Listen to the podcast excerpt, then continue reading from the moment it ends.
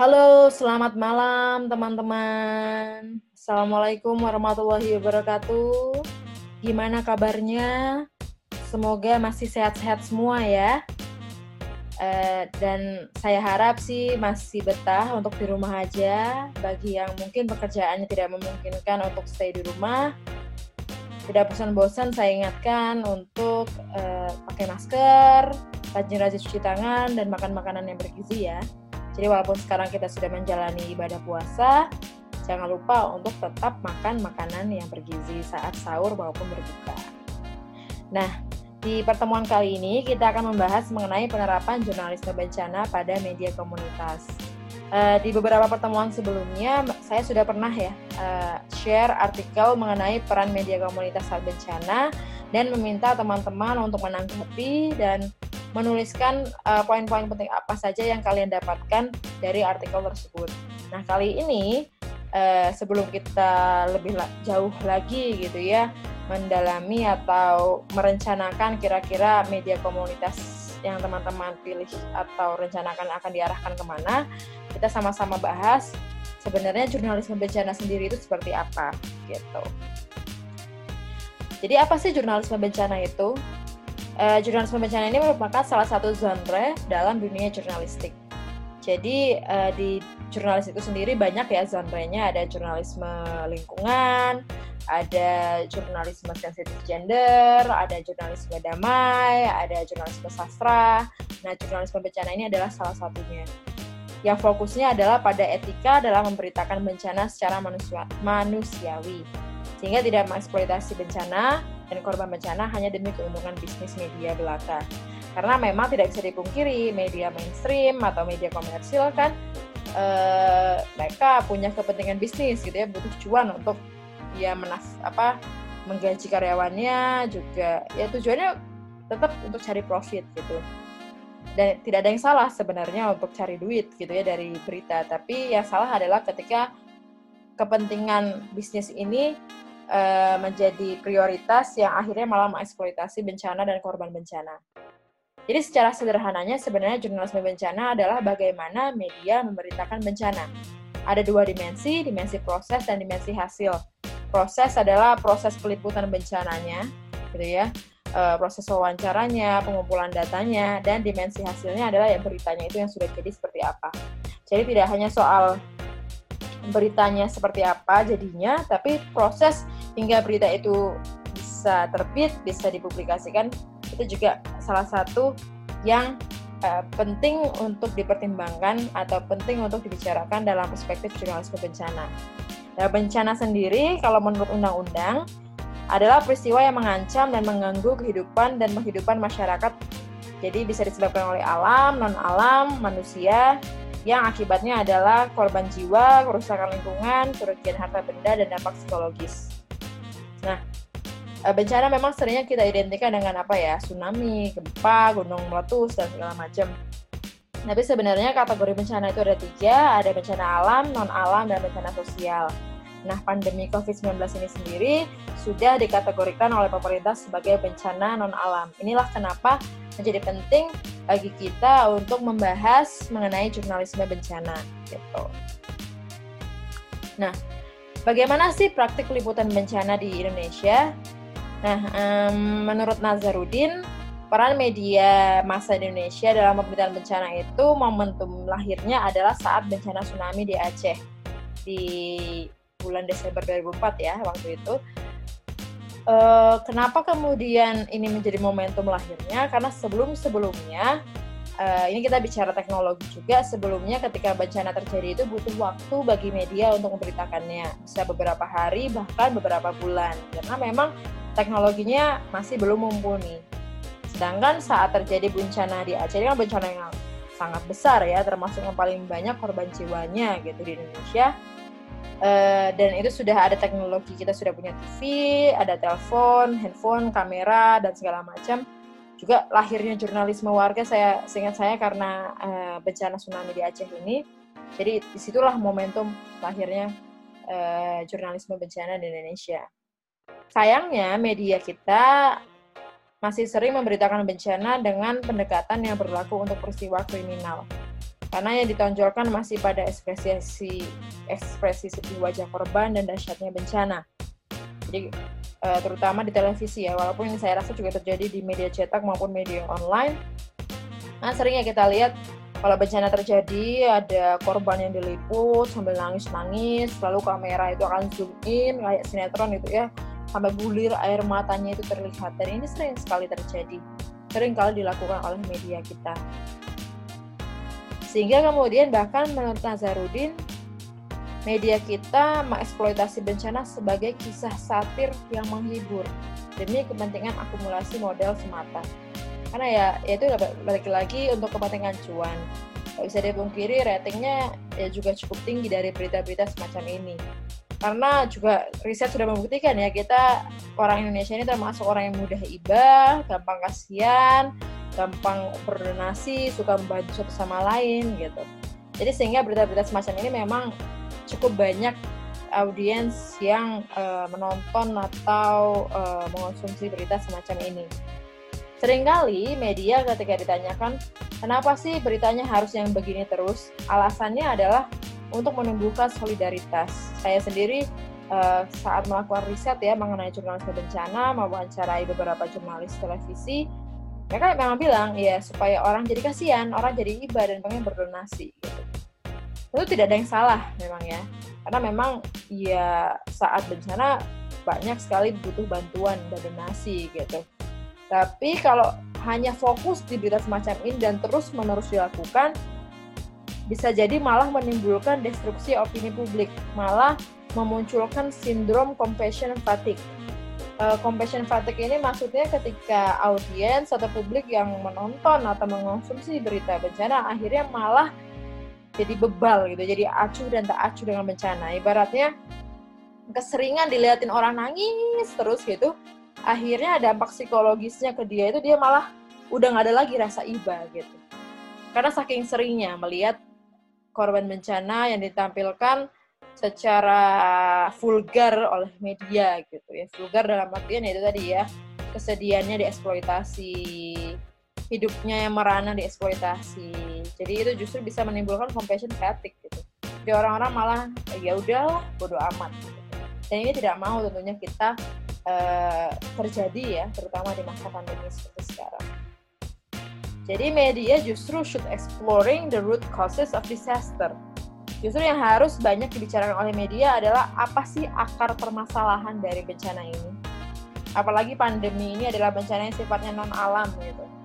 Jadi sebenarnya uh, selain hanya bicara uh, kenapa sih bisa muncul pandemi ini gitu, tapi juga bicara kenapa kita tidak siap misalnya menghadapi uh, pandemi ini atau menghadapi bencana ini. Gitu.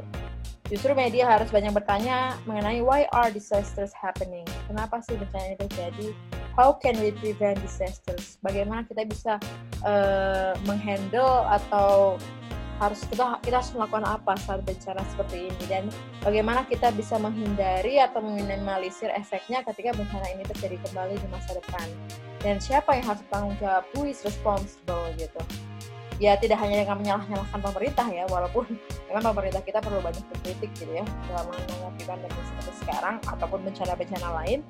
Tapi juga melihat sisi lain ya kira-kira siapa yang bertanggung jawab? Misalnya sebenarnya bencana atau pandemi seperti sekarang kan juga merupakan akibat dari tindakan manusia yang sangat serakah gitu ya mengeksploitasi alam dan ya menciptakan bencana, menciptakan pandemi seperti sekarang. Jadi ini juga perlu dibahas oleh eh, teman-teman uh, gitu ya ketika kita menggunakan perspektif jurnalisme bencana.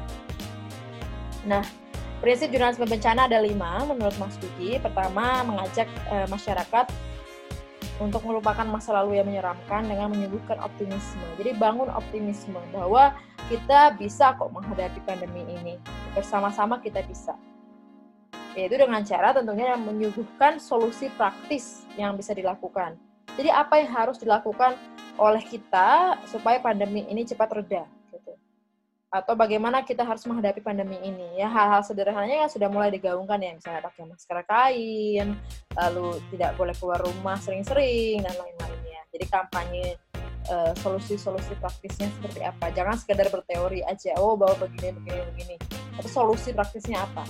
Dan misalnya teman-teman sendiri kan media komunitas akan mewakili suatu kelompok masyarakat, solusi bagi kelompok masyarakat itu seperti apa? Misalnya untuk pedagang pasar ini yang jadi sepi karena orang-orang jadi tahu pasar itu mereka harus ngapain? Itu yang harus dijadikan konten atau dijadikan berita. Uh, kemudian ini menjadi wadah bagi proses penemuan kembali antara keluarga yang terpisah. Uh, kalau bencana yang sifatnya non alam seperti pandemi ini mungkin tidak terlalu banyak terjadi ya beda dengan saat tsunami atau gempa kan sering kali akhirnya eh, antar anggota keluarga terpisah tapi kalau pandemi saya rasa jarang terpisah hanya dalam artian ya karena memang tidak boleh keluar rumah makanya uh, jadi tidak bisa ketemu gitu terus juga menyediakan informasi dasar tentang hal-hal yang harus dilakukan termasuk hal-hal yang tidak terkait bencana. Jadi walaupun sekarang kita menghadapi pandemi COVID-19, tetap perlu diberitakan hal-hal di luar COVID yang juga sama pentingnya untuk diketahui oleh warga. Kemudian juga, nah ini yang penting juga nih, menyediakan ruang setara bagi semua pihak, terutama perempuan dan anak-anak, tidak hanya pejabat negara. Karena sering kali kalau media mainstream, yang banyak diliput ya statementnya Menkes, Presiden, Wapres, dan segala macam gitu. Padahal justru kelompok-kelompok yang termarginalkan, misalnya perempuan, anak-anak, juga punya isu penting gitu, yang perlu juga didengar suaranya. Inilah yang menjadi peran media komunitas. Jadi menyediakan ruang bagi mereka yang suaranya tidak diliput oleh media mainstream. Nah, prinsip meliput bencana sendiri juga ada menurut Amiruddin ini ada lima juga. Pertama tentu akurasi ya. Jadi jangan sampai ada yang keliru. Usahakan sekali jangan sampai ada info yang keliru soal tempat, nama, jumlah korban, penyebutan waktu. Dan juga memperhatikan aspek manusianya. Jadi jangan hanya fokus ke virusnya, tapi manusia yang terdampak oleh virus ini seperti apa. Dan suara korbannya berupa harapan, keluhan, keinginan, rasa sedih harus diberikan ruang lebih banyak yang ini juga lagi-lagi menjadi peran media komunitas gitu. Jadi perspektif korban justru harus mendapat porsi lebih besar daripada porsi kepentingan ekonomi politik yang sering dibicarakan oleh para pejabat negara. Dan yang menarik juga di sini disebutkan jurnalis tidak menempatkan diri sebagai pemulung fakta. Pemulung fakta dalam artian tidak jadi orang gitu ya yang terkaget-kaget gitu ya begitu mendapatkan suatu informasi langsung dipungut semua gitu tidak disortir tidak diklarifikasi gitu Padahal era digital seperti sekarang, era internet, kita menghadapi banjir informasi atau information overload. Di saat banjir, apa yang paling banyak di bawah arus? Sampah. Gitu kan ya. Jangan sampai Anda memberitakan sampah, beritakanlah fakta. Gitu. Dan juga penting juga untuk mengungkap sisi lain yang kemungkinan luput dari pandangan publik. Jadi hal-hal yang selama ini mungkin tidak menjadi perhatian publik, ini lagi-lagi menjadi peran media komunitas. Makanya saya minta carilah kelompok masyarakat yang terdampak COVID tapi belum banyak dibicarakan oleh media mainstream seperti itu. Karena menurut Curtis juga ya, dalam jurnalistik yang sesungguhnya, setelah media memberikan premis yang mengerikan mengenai suatu bencana, harus disertai dengan alasan mengapa halayak harus peduli dengan bencana, sehingga halayak pun tahu apa yang harus mereka lakukan gitu. Jadi begini, uh, kalau teman-teman juga baca ya ada artikel di Remo TV yang mengatakan justru sekarang kita butuh paranoid, kita butuh parno dalam artian supaya kita bisa berhati-hati dan lebih waspada menghadapi pandemi. Tapi walaupun penting bagi media untuk membangun rasa paranoid itu dengan memberikan premis yang mengerikan mengatakan bahwa uh, eh, COVID-19 ini tidak bisa diremehkan, dia bukan flu biasa, dia bisa mematikan jumlah korbannya sudah sekian bahkan kalaupun tidak mati kalaupun sembuh masih bisa tertular kembali atau bahkan ada organ tubuhnya yang rusak permanen. Tapi setelah dibangun premis yang eh, serem banget itu tadi harus disertai dengan rasa kenapa sih kita harus peduli dengan bencana tersebut? Dan apa yang harus dilakukan oleh kita dalam menghadapi bencana semacam ini? Jadi itu yang penting juga. Nah ada beberapa tahapan nih dalam pemberitaan bencana yang menurut Nazarudin tuh ada tiga, pra bencana, tanggap bencana, dan pasca bencana. Umumnya media mainstream itu hanya fokus di sini, tanggap bencana dan pasca bencana. Jadi saat periode darurat seperti sekarang ini. Gitu. Uh, hal ini tentunya tidak salah ya, karena memang ini adalah masa-masa paling apa ya golden moment ya, masa yang memang paling urgent ya. Tapi sayangnya kalau hanya fokus di masa ini, kita jadi tidak belajar dari bencana Inilah kenapa Indonesia, walaupun sebagai negara yang rawan bencana, sering kali tidak siap menghadapi bencana. Kita itu kena gempa, kena tsunami, gunung meletus itu sudah berkali-kali, tapi setiap kali ada bencana baru terjadi itu kayak selalu kaget, gak siap gitu. Padahal itu tadi Indonesia sudah jelas-jelas posisinya di kawasan Ring of Fire. Sudah pasti lah ibaratnya itu kena bencana sering itu sudah pasti, tapi nggak pernah siap termasuk dari pemerintahnya maupun juga dari medianya yang tidak mampu mengedukasi masyarakat untuk siap menghadapi bencana. Berbeda misalnya dengan Jepang. Jepang sama juga merupakan negeri yang rawan bencana. Tapi mereka lebih siap baik secara infrastruktur maupun dari segi media yang meliput bencana. Karena media ini perannya sangat penting. Media mampu mengedukasi masyarakat. Gitu. Tapi kenapa kita selalu gagal atau sering kali gagap menghadapi bencana ya karena lagi-lagi media mainstream hanya fokus di sini. Tanggap bencana dan pasca bencana hanya di saat darurat. Pra bencana dan pasca bencana yang uh, yang uh, setelah da masa darurat selesai itu sudah apa ya tidak menjadi hal yang menarik bagi media gitu. Jadi media akan segera pindah ke isu lain gitu dianggap mereka lebih penting. Padahal kalau kita tidak diajarkan untuk belajar dari suatu bencana ya itu lagi balik lagi kita tidak akan siap tidak akan pernah siap untuk menghadapi bencana. Nah di masa sekarang memang ya di masa darurat ya seperti sekarang ini eh, topik utamanya tentu informasi dasar yang akurat tentang jenis bencananya, maksudnya bencananya apa sih yang terjadi dan cara menyelamatkan diri seperti apa. Kemudian juga informasi kawasan bencana mana saja yang sudah masuk zona merah misalnya, lalu cara memperoleh dan memberikan bantuan logistik seperti apa, Nah ini juga penting kan teman-teman uh, sebagai media komunitas mewakili suatu kelompok masyarakat. Nah buatlah berita atau konten atau informasi yang bicara soal bagaimana sih agar kelompok masyarakat ini dapat memperoleh dan memberikan bantuan logistik gitu. Karena sering kali sekarang memang yang menjadi fokus atau paling sering diberitakan misalnya ojol ya, ojol kan sering ya bahkan gerakan-gerakan di media sosial pun fokus bantu bagaimana ini supaya para ojol bisa bertahan. Padahal kan banyak juga kelompok masyarakat yang terdampak. Bahkan tidak hanya kelompok menengah ke bawah loh yang terdampak. Kelompok menengah gitu ya. Jadi bukan hanya kelompok orang uh, miskin saja yang terdampak oleh COVID gitu. Kelompok menengah ini justru yang rawan.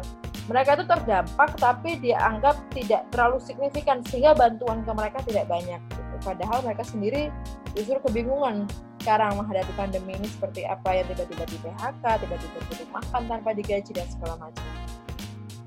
Lalu lokasinya, jumlahnya, dan kerugiannya seperti apa. Makanya di sini bisa dilihat narasumbernya adalah warga dan relawan. Nah kalau ya ada aparat juga, tapi saya rasa aparat uh, lebih baik uh, fokusnya di media mainstream aja. Teman-teman sebagai media komunitas fokus di warga dan relawan untuk diwawancara sebagai narasumber dari berita kalian. Nah, ini juga yang penting nih, ini yang lagi-lagi saya katakan jarang sekali diberitakan oleh media karena media merasa ya udah bencana udah selesai kita pindah ke isu lain kita move on. Padahal ini adalah fase yang tidak kalah pentingnya karena ini adalah fase untuk mengedukasi masyarakat. Bahkan juga untuk membantu masyarakat karena kalau kita bicara pandemi ya uh, sudah banyak hitungan matematis oleh para ahli, para ilmuwan kira-kira uh, COVID ini kapan sih selesainya? Yang terbaru saya baca uh, katanya ilmuwan Singapura mengatakan kalau Indonesia kemungkinan Juni akan berakhir pandemi atau minimal sudah reda lah pandemi ini. Eh, kita sama-sama tentunya sama-sama berharap dan berdoa semoga memang pandemi ini segera reda. Dalam hitungan satu bulan dua bulan sudah reda. Tapi walaupun sudah reda sekalipun ya, walaupun sudah sedikit ya misalnya orang yang terkena uh, COVID ini, maka sudah ada vaksinnya misalnya, dampak sosial ekonominya dari pandemi ini tidak akan selesai hanya dalam hitungan 1 sampai 2 bulan. Bahkan uh, menurut uh, hasil perhitungan ilmuwan di Inggris sama Jerman ya, saya lupa, uh, mereka mengatakan kemungkinan dampak ekonomi dan sosial dari pandemi ini masih terasa sampai 1 hingga 2 tahun ke depan. Bayangkan, cukup lama. Jadi justru masa recovery dan rehabilitasi ini menjadi penting teman-teman untuk dibahas. Gitu. Jangan kemudian ya udah udah reda kita back to our uh, old normal gitu ya balik lagi ke rutinitas seperti dahulu.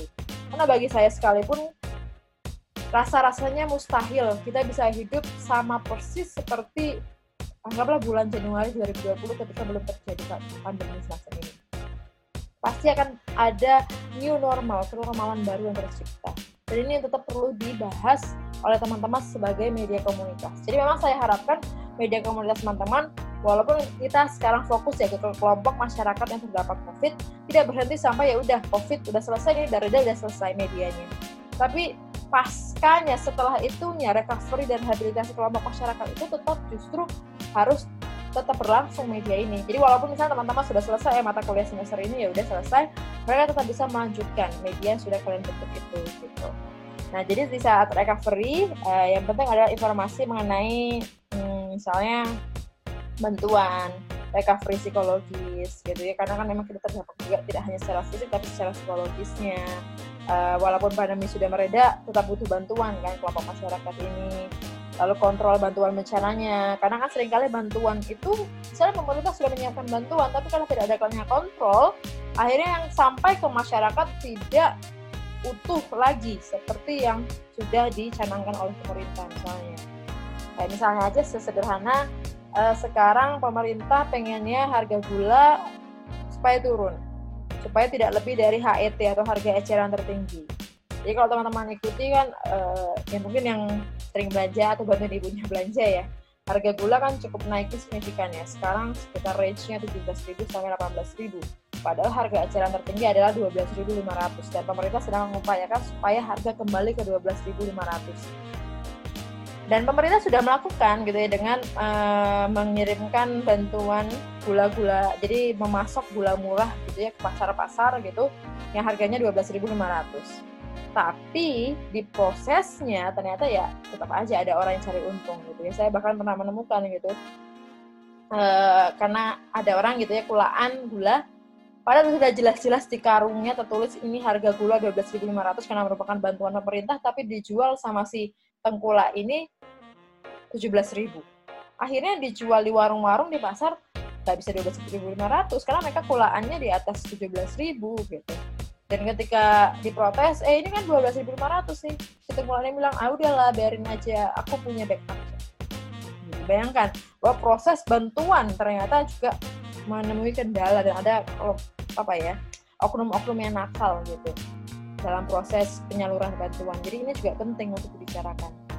Nah di masa rehabilitasi ya itu kampanye bangkit bagaimana supaya mereka kembali lagi optimis gitu menghadapi uh, kehidupan rehabilitasi sosial ekonominya, pembangunan kembali dengan terjadi kerusakan fisik dan segala macam, distribusi bantuannya, kontrol bantuannya lagi-lagi itu. Jadi ini yang perlu juga dipertimbangkan atau dibicarakan bahkan setelah COVID ini semoga bisa segera cepat mereda tapi setelahnya kita perlu banyak informasi yang uh, dipublikasikan terutama dari kelompok masyarakat yang teman-teman wakilkan. Nah ini bisa dilihat kan ya uh, narasumbernya warga, aparat, relawan, ahli. Eh, teman-teman uh, uh, fokusnya di warga, relawan dan ahli, ya expert, pakar ini juga sudah dibahas oleh Mbak Riza saat kita kita kuliah tamu online ya dengan Mbak Riza sebagai wartawan di Jakarta Pos berkali-kali uh, mengatakan ke teman-teman usahakan untuk mewawancarai ahli, mewawancarai pakar karena mereka lah yang paham tentang isu tersebut. Dan juga saya sarankan teman-teman juga melakukan hal tersebut. Ya paling gampang memang uh, salah satunya ya mewawancarai dosen gitu tapi ya bisa juga saya harap bahkan juga tidak hanya dosen yang teman-teman cari carilah ahli lain pakar lain yang bisa kalian akses lagi sekarang orang-orang banyak yang kerja dari rumah saya rasa banyak pakar yang mau untuk dikontak secara online melalui media sosial ataupun email gitu. jadi karena mereka yang bisa memberikan pandangan-pandangan sudut pandang baru mengenai isu pandemi ini gitu sih uh, jadi kurang lebih seperti itu teman-teman tahapan normatifnya dan saya tekankan lagi jangan lupakan masa recovery dan rehabilitasi ini. Nah, jadi kalau dari teman-teman kemarin saya lihat saat UTS kan sudah membuat ya rencana uh, kira-kira media komunitasnya akan dibawa ke mana. Tapi kebanyakan memang masih fokus di tahapan ya atau fase tanggap bencana di masa darurat seperti sekarang. Nah, yang sekarang saya minta teman-teman untuk mulai merencanakan juga atau merancang, mempertimbangkan eh, kira-kira pas bencana saat recovery dan rehabilitasi kontennya atau beritanya akan dibawa ke mana. Jadi ini yang tolong dipikirkan dan kalian tuliskan melalui uh, kolom atau fitur tanggapan di forum ini. Gitu. Jadi saya minta teman-teman untuk uh, menuliskan uh, pendapat kalian atau hasil pertimbangan kalian kira-kira nanti di masa recovery dan rehabilitasi konten atau beritanya dari media komunitas kalian akan membahas apa. Ya gitu aja sih untuk kuliah kita kali ini gitu.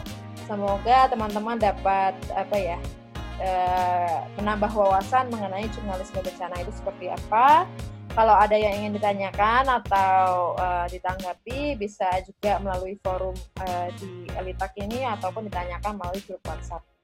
Jangan lupa saya minta untuk kalian tulis uh, itu tadi kira-kira masa recovery rehabilitasi akan dibawa ke mana media komunitasnya karena saya pengennya kan media komunitas yang kalian bentuk itu sustainable jangan ya udah selesai mata kuliahnya udah bubar gitu udah bubar jalan saya maunya itu tetap terus uh, berlangsung gitu media komunitasnya dihandle sama komunitas yang sudah kalian create. Gitu aja, terima kasih, sekian. Wassalamualaikum warahmatullahi wabarakatuh. Semoga sehat selalu.